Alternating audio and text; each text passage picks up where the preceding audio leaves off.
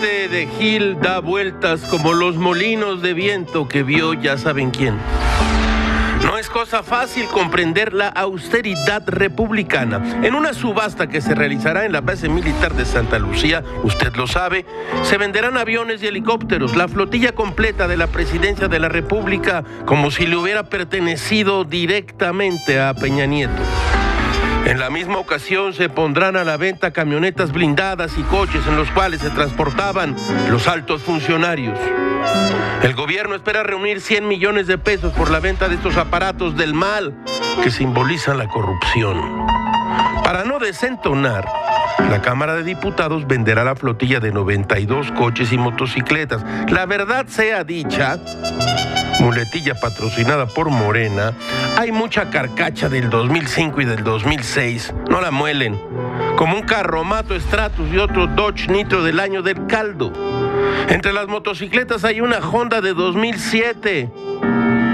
Como sea, los diputados se cuadran a la voz de mando. Al paso que van, acabarán vendiendo computadoras viejas y escritorios del sexenio de Cedillo. Juan Carlos Cummings, secretario de Servicios Administrativos y Financieros de la Cámara Baja, dijo lo siguiente, escuche usted.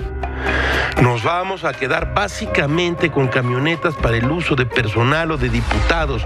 Nos vamos a quedar con seis que no son vans. Entre estas no tenemos suburban. O sea, no hay camionetas de lujo, son camionetas del tipo pecera con la que puedes desplazar mucha gente, dijo el señor Cummings. Seis peceras para trasladar a grupos más o menos numerosos de diputados, pa' mal.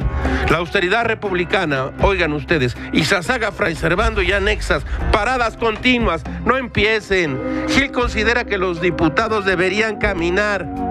Basta de lujos automotores, por el bien de todos, primero los pobres. Se busca, se busca transparencia. Todo, todo es muy raro, caracho. Como diría Fernando Soler en su papel de Cruz Treviño Martínez de la Garza en la oveja negra. Ay, Laureano, a veces creo que soy el diablo.